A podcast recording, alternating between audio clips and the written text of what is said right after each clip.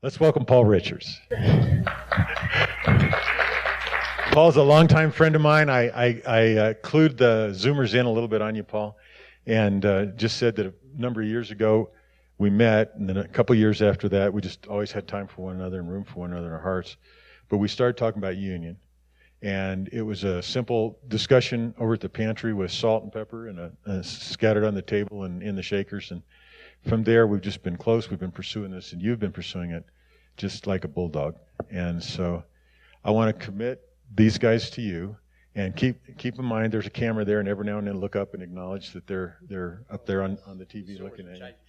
Yeah, you're usually a Zoomer, so that's a Zoomer. So so anyway, guys, if you would welcome Paul, uh, I would commend him to you. Thank you. Hey everyone, good to be here. Good to see you. Um, it is really good to be here, and uh, uh, just one thing comes to mind, and I, I, you know, I've been preparing for tonight for I don't know five years. Um, it feels like, but really, um, however the Lord wants to take this is exactly what it's going to be. So, um, does anyone know who Brene Brown is? Anyone ever heard the name Brene Brown? She's like known for having like 13 million hits on a YouTube video teaching she did on vulnerability. And uh, she's an educator. She's a, uh, t- a, teacher, writer. I don't even know if she's a believer, but she said this. She said, um, uh, a deep sense of love and belonging is an irreducible need of all people. We are biologically, cognitively, physically, and spiritually wired to love, to be loved, and to belong. And when those needs are not met, we don't function as we were meant to. We break, we fall apart, we get numb, we ache, um, we hurt others, and we get sick. And I couldn't agree with her more on any of that. Um, it's, it's just the way we are built, the way God has wired us you know, at our most stripped down self is actually something pretty profound and pretty intimate. And I've been blessed um, over these last few years to uh, have been able to spend, I've been able to spend a lot of time in the last four or five years really living on a daily basis. Uh, in hours upon hours with the Lord in prayer, writing, reading. I mean, on one hand, I feel guilty. I, I somehow I financially have been able to to hang in there and do this. Um, this last year, I really have had no choice. It's I've been locked down because of COVID, but I've I've really been living like monastically for about the last five years, and I can kind of relate to it. I think like at heart, if I just just didn't think women were like so great, I knew I, I could be a monk. Um, I just really can kind of relate to the monastic lifestyle, except for like not dating women. Um, not that I've been dating much lately, anyway, but. Um, but what my time with the Lord as of late has brought me to is a. Uh, it, it's a place that that Larry uh, alluded to in uh, just a few minutes ago, talking about kind of a journey we started together about five years ago, I think it'll be five years ago, this February 21st, where the Lord both just fell in our lives doing a, a seemingly innocuous breakfast conversation and turned both of us in the direction of a, a, a deeper pursuit uh, and, and greater hunger for understanding how perfect our union is with Christ within the Trinity. And what the truth of tr- Trinitarian love is, what it means to be loved by the Father, um, what it means to be free of the fear of separation from God, what it means to be free of the torment of sin and the judgment that comes with it. Um, what it means to truly be esteemed as a, as a child of God, you know, to be loved as we were meant to be loved, well, without condition, without agenda, uh, without qualification. You know, and it's, it's been an, it's been an extraordinary thing. Um, you know, um, I've, I've, I've come into an understanding of, of really how simple the kingdom of God is. And that it's since the inception of time, it's really just been about family. It's, we, we live in a divine familial union, whether we realize it or not. And while ref, religion and other things over the course of time has, has kind of propagated this idea of, of separation from God and God being someone who, you know, really judges us by performance. And of course, with that comes the idea of religious works and good deeds. Um, you know, and it, and it, in many ways, we're, we're reminded about the, you know, the sin that, that so easily befalls us. And religion is always there to, to tell us that we can never forget that at our core, we're, you know, we're really sinners and, and thus we need religion and its trappings to kind of keep us in fellowship with God, a relationship with God, at least to enough of a degree so we can, when we physically pass away or the Lord returns, we'll at least get to the other side, you know? I mean, it's, it's kind of a really beggarly way to look at being in relationship with God. And the reality is, we were found in Christ. We were found in Christ eons before we were lost in Adam. That's how far ahead of the curve God was on all of this. That's how big the Father's love for all of us is and was. Okay? And um, in the course of, again, just kind of developing a pretty contemplative life and and um, uh, again almost just out of like just the environmental dynamics that forced it upon me um, I, i've come to believe that that people's misunderstanding about god's identity and our identity is probably the core reason for most of humanity's misery and failings. And so, from that perspective, I just want to do a quick review of God's identity, who He is, and then touch on a few other things. Um, you know, in, in, talking about God's identity, you know, it, and, and this has been the case for theologians for, for uh, millennia it, it comes down to, you know, who is God and what does he do?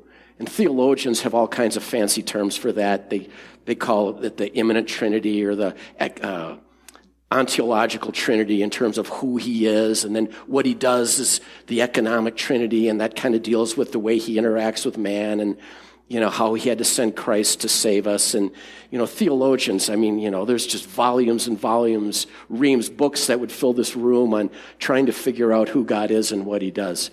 But I just want to keep it really simple tonight. Okay? Um, obviously, um, and, and I do want to look at who he is and what he does, but, um, I, you know, I want to acknowledge, and again, I'm, I'm keeping it simple, that we will spend eternity in awe, you know, as, as the identity of God is unveiled. You know, it, it's, it's of infinite size. But the reality is that, you know, through Scripture, God has made um, the attributes of His nature and character known. And as believers, we draw on that to inform our understanding of him. So we can, you know, we can, with some confidence, take a, take a reasonable, holy, uh, hopefully spirit led stab at who he is. So who is God? I mean, what is his true self, his, you know, his, his being, his entity? Um, you know, to the degree we can understand his, composition and his essence and his substance, he is love. And he, of course, is, is many other things. He is light, he is spirit, he is fire. But what he primarily emphasizes in revealing himself to us is love. 1 John 4, verses 8 and 16. God is love. And of course, the greatest revelation of that love is Jesus. You know, for God so loved the world, he gave us Jesus. And Jesus, um, you know, through the incarnation, is the, the personification of love. So, who is God? At least in the way he, my, I believe I can make the case that the, in the way that he chooses to primarily reveal himself to us, God is love. Okay? So then the question is, what does he do? Well, um, you know, he is love, and that, that love is, is infinitely dimensional, but he does have a foundational and specific way that he expresses that love, and, and that way is relationship. And we first see that divine love based relationship within the Trinity between the Father and Jesus and the Holy Spirit. So we can say that love plus the expression of love, or we could say love plus love's desire, and that being relationship is the cornerstone of God's identity. And that should make understanding our identity reasonably simple, at least defining our basic identity, because if we're created in the image of God, then a significant part of ourselves must be love. And that's kind of a cosmic, mystical thing to contemplate. And an important part of our existence must be divine relationship. And the image of being the bride of Christ perfectly describes this. You know, personalize it another way. Look at the way John, um, like, identified himself in his gospel, right? Five times, John declared himself to be the one whom Jesus loved. And boy, when I was new in the Lord and, and new in, in growing in the things of the Lord, I remember would read that and I, it threw me. I thought the guy was a narcissist. I thought he was indulgent. I couldn't figure it out. I just couldn't understand his boldness with that. But I realize now, and I have fortunately for a while, that John wasn't highlighting the Lord's love for him to imply he was more loved or favored than others. Rather, he had, John uh, highlighted that because he had a revelation that the Lord's love for him was the greatest point of, uh, of definition of who he was as a person. He realized that being loved by Jesus was the highest thing he could ever attach his own personal identity to. When he heard Jesus say, you know, as my Father has loved me, I have loved you. Abide in my love. John's like, I'm all in. I'm attaching, I will, I will live my life immersed in that reality. And this speaks to the heart for all of us that our identity ultimately is found in a love based relationship with God above all else. And I'll tell you, it's sad and at times extremely disturbing to see people search for their identities apart from Christ. You know, from, uh, well, almost from birth. The search for identity begins and it continues through all our lives while you know, simultaneously, the world, uh, you know, the society and culture seeks to, to thrust it upon us. You know, the world judges humanity by uh, race, um, religion, education, profession, socioeconomic consideration, choice of beliefs, choice of interests, right? And in the process of doing so, it, it's it, any time that identity is sought apart from Christ, what it opens people up to are, are broken and confused counterfeits. And we see this, and I, I, don't want to spend too much time on this, but we see this, oh God, well, in, in our political system, like in gender identity right now.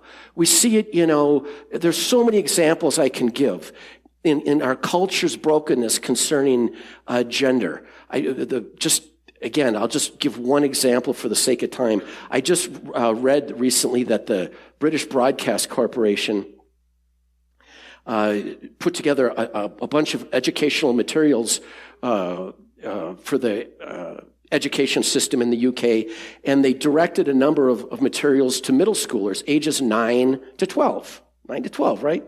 Kids, right?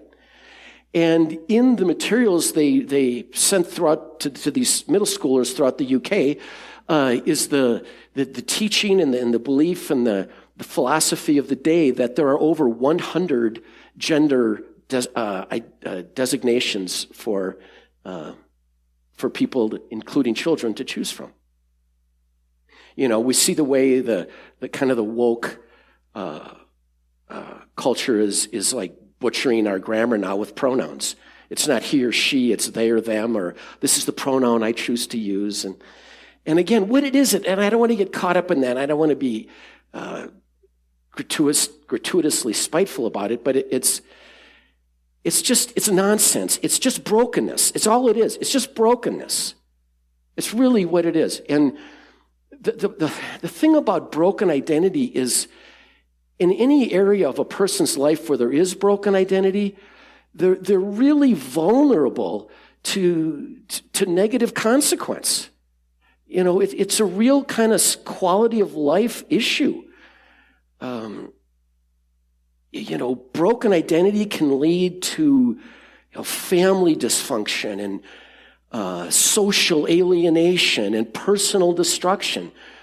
It can cause a, a, a failure to you know, to function, let alone thrive in, in life.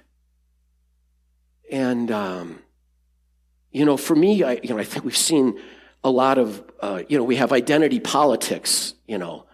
Um, actually, just as a quick side note, do you know how long the, is, any, is everyone here familiar with the term identity politics? So people like relate to, you know, really made politics about really compartmentalized identity. Do you know that term was first coined in 1977 in Boston? Here's a little bit of trivia for you. Um, a group of black, feminist, lesbian, socialist women got together, decided to form a collective, and, and came up with the term identity politics and the way they wanted to go forward and project themselves. That's how old that term is. But we haven't seen really the, the strength of the force of everything that's attached to that until about the last 10 years in this country. And I, am really trying to avoid a, a, lot of political references here because I know for most of us, we're all really pretty raw when it comes to that. But, um, you know, um, in identity politics, we see uh, it's it's really broken, and it and it again, I think it comes from broken identity, and it it ends up emphasizing things like victimization and offense and entitlement. It's very one dimensional, and and it, it draws people in. But what's interesting to me is about a less about a year ago in Minneapolis, um, the Lord started talking to me about it, and and kind of like the way I've, and this was when, you know, I guess this would have been early summer. And um, he started talking to me about like my uh, attitude and perception and identity and engagement in my political beliefs. And just as a quick background, because I don't want anyone getting overly upset or thinking I'm some kind of wolf in sheep's clothing, but I've always been politically engaged. I was a poli sci major in college. I was a precinct chairman by the time I was 18. I was a district and state delegate in Minnesota for the GOP at 20. Worked on local, state, national campaigns. Was really heavily involved, okay? Never voted for a Democrat. I own pistols and shotguns. I've got the obligatory AR. Um, you, you know, I'm, uh, you know, I'm a good old boy. I love the Second Amendment, all these things, okay? Um, but last summer, the Lord started dealing with me about some things. And of course, and I'm like politically obsessed, you know, so I'm putting in an hour, hour and a half on real clear politics and all the, you know, I'm just, and I've always been a, jun- uh, like a political junkie and a kind of a history junkie, current events junkie. But anyway, the Lord started dealing with me about this uh, last summer, and um, and really challenged me on it. And He kind of called me out on my identity politics, and and kind of in a interesting way, he started. He's kind of like, "Hey, Paul, you know, uh, Second Amendment isn't God. I'm God, and." Even patriotism isn't God, I'm God. And America isn't God, I'm God. And you got to really make sure you've got your, you know, you're, you're in balance here because you can get a little overly zealous. And so I kind of took that to heart.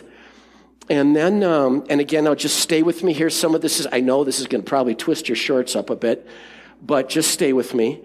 Um, in the, it was in the middle of the summer last year where one day, just kind of doing my thing with the Lord, I was researching or writing or something. The Lord spoke to me and he just like yelled Biden, just like yelled Biden. It's like a bomb went off. And immediately with that came this tremendous like peace, like a peace of God, like fell on me like Niagara Falls and lasted for about 15 seconds. And then he lifted, he just lifted and it was just gone. It was like boom, it was like a knockout punch and then he was gone. And I'm like, what was that?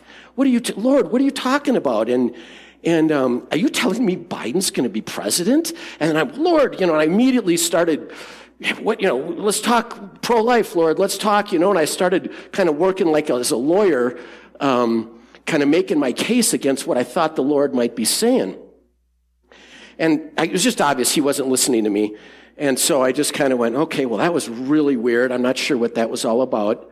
Five days later, I don't know what I'm doing, making breakfast or something. Wham! The same thing. Wham! Biden, peace of God, just, you know, and I'm like, and this time, and it was again 15 seconds and he was gone. I'm like, okay, God, I don't understand any of this. This is way past my pay grade, but I know what your peace feels like. And I know when you show up in my apartment and I know when you speak. I don't, if you're telling me Biden's going to be president, I, am not fully convinced that's the case. I hope that's not. But I do know this. I'm going to be okay because you're telling me I can have peace. You're hitting me with your peace as hard as you've ever hit me, and I can be at peace that everything is going to be okay. So from that point on, I'm like, okay, that I'm got a kind of a fresh perspective on this. A couple weeks after that, the Lord speaks to me and he says, I want you to cut your consumption of news and politics by 90%. I want you to go from like an hour and a half a, day to about five minutes. You can check in on the news sites in the morning, see what's going on with like COVID, you know, see if any restaurants are going to open. By the way, I ate at my first restaurant yesterday in eight months. Eight months. Larry picked me up. We went to some fish shop. It was glorious. I'm in Minnesota, the socialist state of Minnesota. We don't have restaurants out there anymore. Um, but uh, anyway, the Lord said, I want you. He told me to go on a fast, I thought he meant like a food fast. And I got the Monday morning to start it, and he goes, No, this isn't a food fast. He says, I want you to tweak it some. It was kind of. But he said, This is a, this is a media fast. I'm cutting you off. And, and you can, you know, he literally like gave me like five minutes a day, use it how you want. So I'd like blast on, kind of see what's going on in the morning. And then at night, I'd kind of blast on a couple websites and see what's going on. And that's, that's what it was. He said, you got to do this for three weeks. So first couple days were pretty rough. Then I started getting into it. And, and at this time too, kind of like all the things that I've been putting a lot of time in, hours and hours the last few years into concerning identity and union and prayer and just Trinitarian love uh, just started really getting momentum on their own, started getting ahead of steam. So as I'm disconnecting from like what's happening in the world, which again isn't hard for me. I'm in this apartment in South Minneapolis, you know, I'm like, I'm not that far from like all the bombed out areas and, and, uh, you know, it's, you know, like again, I'm like living monastically and, um,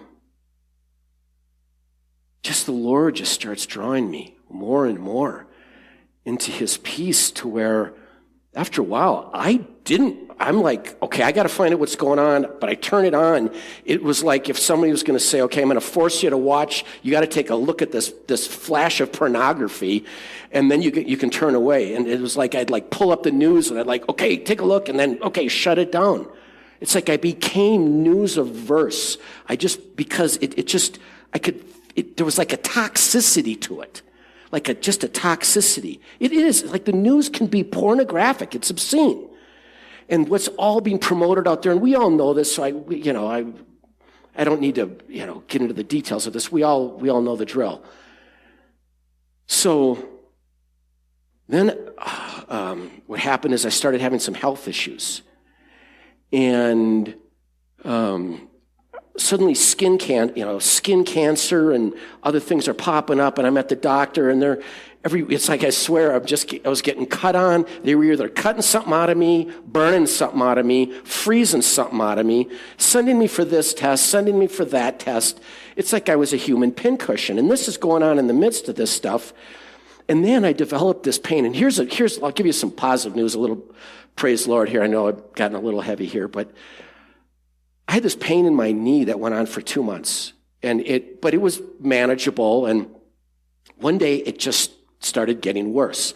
And it got worse fast. Within a week, I was barely moving. I could barely like bend it without having severe pain. I couldn't get downstairs, go in to see the doctor. They x-ray me, call me up, say, come on in, we got to talk. Show up a few days later, walk into, you know, the nurse leads me back to the uh, doctor's room and there's like my doctor, a couple of residents, there's an orthopedic surgeon, a physical therapist, all in this room. And I'm like, hey, hi, what's going on? And they're like, hey, check this out. You have a completely fractured fibula. We have no idea how you're walking. Like the orthopedic was like, it just doesn't make sense. There's no possible way. You're, you're, should, you should be, at a minimum, you should be on crutches. You're kind of the buzz of the whole clinic right now how you're getting around.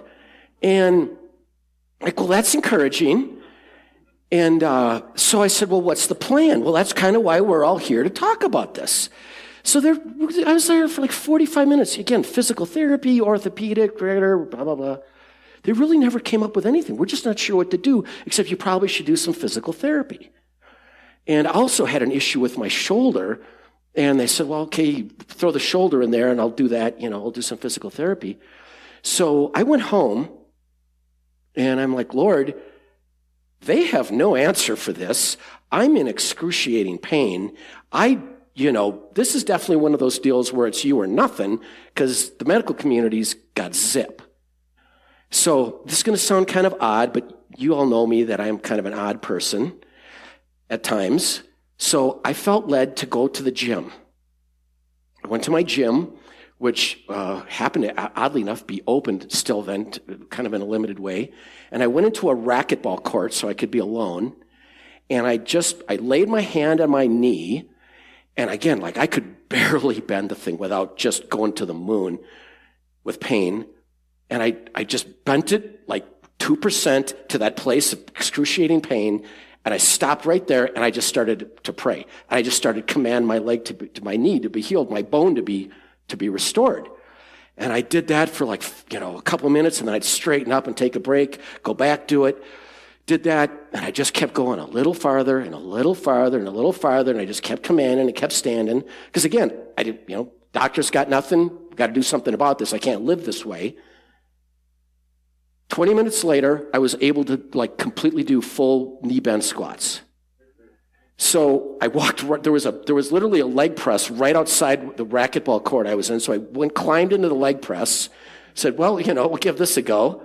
I mean, I didn't put, I put like 50 pounds on it or something. It wasn't a lot of weight, but hit the leg press like 10 times, went, all right, this is it. And I would say that I walked out of the club like probably 80, 70 to 80% healed. It took like another probably month for the last bit to come in. But it was like a solid 80% healing. I went from, you know, so that was, that was that. So that was kind of, it's good to get, put one in the win column, right? And, um, so then I get this call. I, they biopsy this one thing, and I've had some. I don't know if you know anything about melanoma, but melanoma is uh, a crummy, crummy, lousy skin cancer. It can be really nasty, and it's like if you if you get one, most people never get one, but if you get one, the odds are 99% you won't get another one. So you're like, it's only one in a hundred chance you'd ever get a second melanoma. But if you do, that's not good. So I've had two. So that's not good. All right. I've had two cut out of my back. And so now I got this thing they biopsy and they think it might be melanoma. And then, long story short, they botch the report. I get a bad report. They tell me it is melanoma. So now I'm like, okay, my life just changed drastically because the trajectory for me now is not looking good.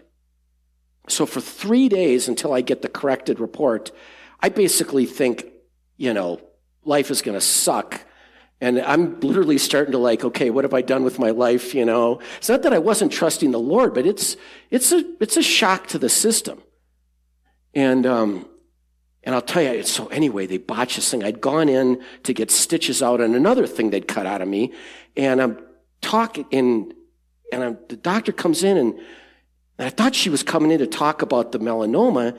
And, and she says, well, okay, let's get these stitches out. And I'm like, Why aren't you going to talk? The nurse told me you need to talk to me about getting a course of treatment for melanoma. And she's like, melanoma? What, what are you talking about? She's going through, the, you don't have melanoma. I'm like, what do you mean? She goes, wait a minute. And she goes back, she goes, yeah, no, that, that came back negative. You don't have melanoma. What? Are you kidding me? I hadn't slept in three days, you know. So after I had a really firm conversation with her and everyone within earshot about giving people false reports about that. She cut the stuff out of my arm, the stooches out, and I walked out the door. And I'll tell you, in that moment, all I cared about was God, the fact that He was my Father, and the fact that I was His Son. And that whatever happened for the rest of my life from that point on freaking gravy to me, man. And all my focus was going to be on being his son. Um, it's, uh, you know, it's one thing to talk the game of being in relationship with God, but it's another thing to have it, to know where you're at with God when it really hits, hits the fan. Okay? And um, on my, um, just before that, on my 20, it was August 24th, on my 60th birthday, I had an experience in the Lord that was the most profound experience of the Lord and the Lord I've ever had. And I've had some doozies. Um, I've been translated. I've been whatever. I've had all kinds of stuff in the Lord, but this one was a humdinger. This was kind of one of those Paul Act, uh, 2 Corinthians 12, 1 Corinthians 12, 2 Corinthians 12, you know, third heaven kind of deals, right? I mean, I'm talking like gone and off into the glory and up there and everything. And, and between that experience and, and there was more, much more that went on to it, but again, I'm trying to keep the ball rolling here. Um, I got to a point where I realized that there really is only one thing in life that truly matters, and it's the, it's the reason for our existence. It's the highest purpose in living.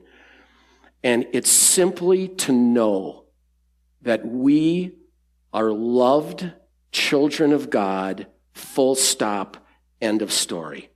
No conditions, no qualifiers, no agenda, no transactions it is our highest truth. Can we, can we get up, go sit on our couch with a cup of coffee in the morning, get quiet before the Lord, and know above else, above else, that the greatest source of our, of strength for our life, that the, the whole reason we were created, that the meaning of life, literally the meaning of life, apart from everything else that comprises life, is the reality that we are in Christ and He is in us. And since last fall, I have taken more time to get into what I call contemplative prayer. And I've been reading kind of as a, you just, you can't study union you can't study the Trinity without getting into the, the desert fathers, the patriarchs, the mystics. So over the last five years, I've been absorbing a lot of their writings and teachings, and, and it's something I'm into. I mean, it's, it's, it's, I have a draw to it. But um, over the course of, of last fall and into the winter, I just doubled down on my, my essentially my contemplative time uh, or the way I, I spent time with the Lord. And, and it's, it's really simple. We've all been, we learned this, talked about this, but it's, it's what I want to just kind of close out with here tonight. And that's, there is something profound about just getting quiet before God. Just sitting for the total purpose of acknowledging who He is, who you are in Him. Just, again, not, no praying. You're not praying. I mean, it's its own form of prayer. It's actually the highest form of prayer, I believe. But it's, it's not about talking. It's about listening. Um, oh God, who's the guy? Thomas Keating, some Franciscan monk or something. He said, silence is the highest Science, silence is the language, the highest language of God. Everything else is a poor translation. And I have come to know that to be absolutely true. Well, how can, how can silence be the highest form of communication when Jesus is the Word? Because He speaks relationally. It, this is, it's never really been about the, the, the specifics of words or a, a rote action or a, a liturgy or a ritual. It's just always been about relationship. And when we get quiet before the Lord and we listen and just soak, just with no agenda, Lord, I'm just here. I am just here to recognize the reality of who you are and that I am your child. I am your son. Man, you don't have to go past that. There's no need to go past that and start doing that with regularity. And I'll tell you what, things like the madness of our political process or the brokenness of our government or the, the, the, the just the absolute horror that has been the global shutdown of COVID, it's not that those things still don't matter but they're put into perspective for crying out loud. You know, and in the grand scheme of things, what is this life anyway? As James said, this life is a vapor. It's a little cloud that appears for a moment and then it's gone. We don't have to get worked up about everything when we can literally start living what we're going to be living in in eternity now. I mean, why wait to get to the other side? I'm jumping the line, you know, and I'm inviting you to come join me. I'm telling you, jump in, the water is great. I just, I'll leave you with a couple quotes if I can find them. Because um, I just, you know, in this, in this day and age, with just the madness that's going on, um, we got to be more like the Apostle Paul. He said, I have learned in whatever state I am in to be content. And I was talking about this earlier with um, Larry and Vicky. You know, the word content, you know, that's Philippians 4, right? I've learned in whatever state I'm in to be content. I know how to be abased. I know how to bound, be full, be hungry. I can do all things. We know the scripture, right? Just give me a nod. Um, so that word content there is actually only used once in the Bible. And it was a word that was, that was used by the Stoics, Stoics of the time. Stoicism's a philosophy. It's, it, Stoics were like kind of ascetics, you know, they lived their whole, the, like their idea um, of, of essentially hitting their version of nirvana was to live as, in many ways, as disconnected from their emotions or the influence of natural circumstance as possible. They, they sought to be immune from environmental triggers, finding like peace within themselves. So whether a situation was bad or good, it didn't matter. It was, it's, it's like about, it's like a self-contentment thing. Now, Stoics, they didn't believe that that like place of nirvana was ever attainable, but they thought you could, the idea was to get as close as you could. So along comes Paul and says, I live in that place. I've learned in whatever state I am to live in that place of blissful contentment. Well, think about the Apostle Paul and the society, what he was going through in his time under the, the vicious and violent uh, rule of the Roman Empire. Think of like everything, you know, the, the beatings, the whippings, the shipwrecks, the, you know, guy gets stoned to death. And here he is, yeah, I can be content. So what I'm trying to say is, and I am trying to wrap this up, Brothers and sisters, yes, let's be engaged in the world around us. And, and we have an obligation to do so.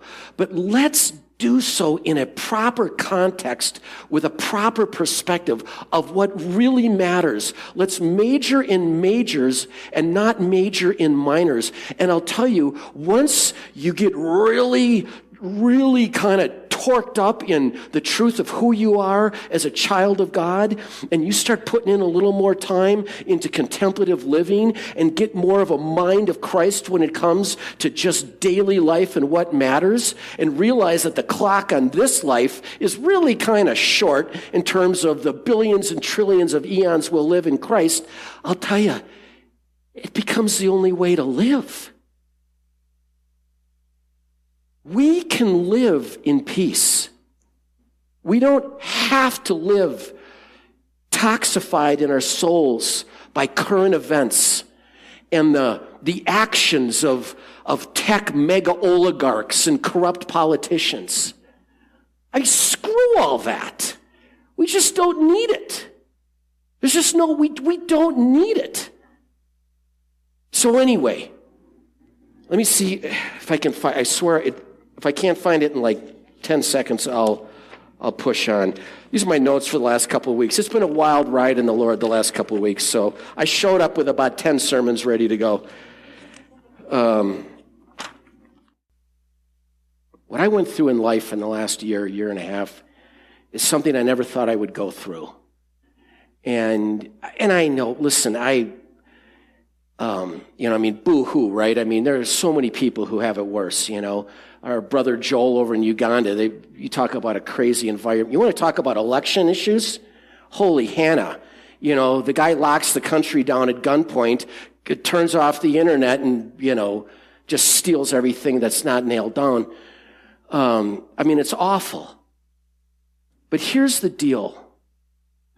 Whether I'm on this planet another six months or another 25 years, whether the Lord tarries or whatever, I can tell you this I've tasted in new and deeper ways the reality of what it means to be loved by my Father. And I'm only going deeper in that. And I want to encourage you in this crazy time that we call our world to, to maybe think about cutting a little time out of your your news watching time or other things you engage in that might not be all that important in the grand scheme of things. And take that time and, and, um, and put it into some quiet time with the Lord. I mean, I know we all have devotional lives with God. I know everyone here is in the scripture and, you know, we're all, you know, we're the body of Christ here, right? But I'm just encouraging you to, to just take it a little deeper. Um, learn what it's like to hear the voice of God in complete silence. You won't regret it because I, I sure don't. So, anyway, so great to be here. Thank you so much. Love you all. My first time being with people in a church service again, like with the restaurant, eight months. I, it's all I could do to not bawl during all of, all of worship.